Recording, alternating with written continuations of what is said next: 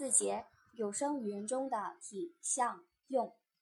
人类的声音是由气体冲击声带发出的，再经由口齿、唇舌这些吐字器官的修饰及规范，形成人类特有的一种传达信息、沟通交流的声波——有声语言。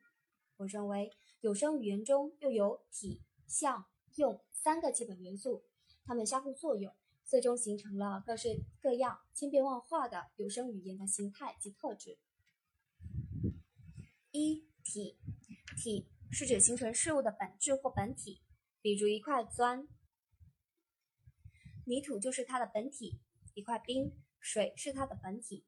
对于有声语言来说，声音就是本体，本体条件不同，便会产生高低、厚薄、大小不同波长的声源。有了声源，有声语言中最基础的第一个元素体便存在了。二相，相是指事物的表象或外在形象，比如一块红布，棉丝是本体，红是它的色彩，而红色的布就是它的外在表象。又比如莎士比亚的塑像，它的体和一块砖没有分别，都是泥土，而它的外在形象也就是像，却是莎士比亚。其实体与泥土相同。也不会有人认为它是一块砖。语言中最基础的声源集体，必须由它的外在表象，也就是相来表现。有声语言的相，就是由口、齿、唇、舌等吐字器官的修饰，以及声带发出的不同音色及音律而形成的各式各样的有声语言，如汉语、英语、德语、日语等众多的语种的发声。它们之间存在着明显的不同。再比如，各种曲艺项目，像评书、相声等，都有着不同的特点。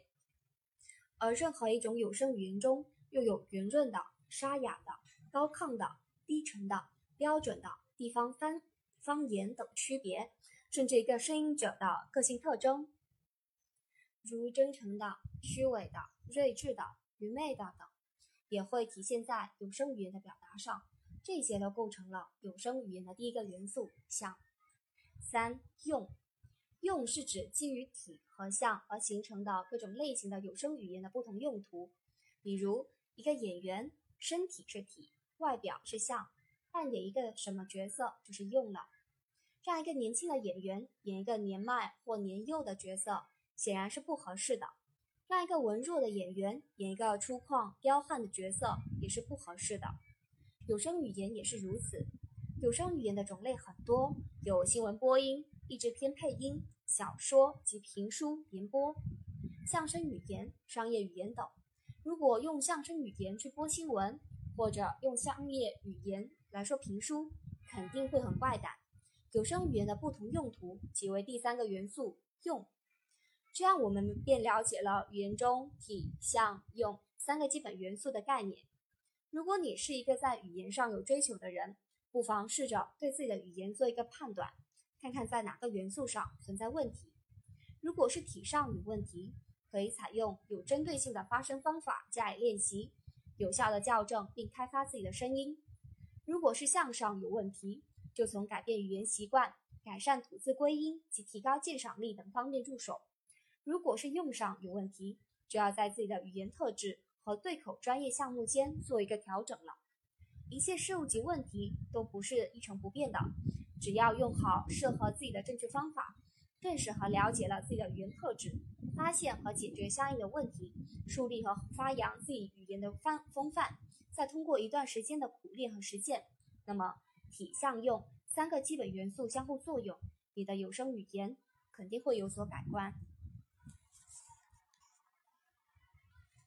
那么这里我们小结一下，这一节当中提到的关键术语包括体，指的是形成事物的本质或本体；相，指事物的表象或外在形象。有声语言中的体是声音，有声语言中的象是指声音的外在表象。这一节提到的配音配音要诀是：有声语言的用是指各类有声语言的不同应用。体、相、用的概念可以使我们有针对性的发现自身的问题。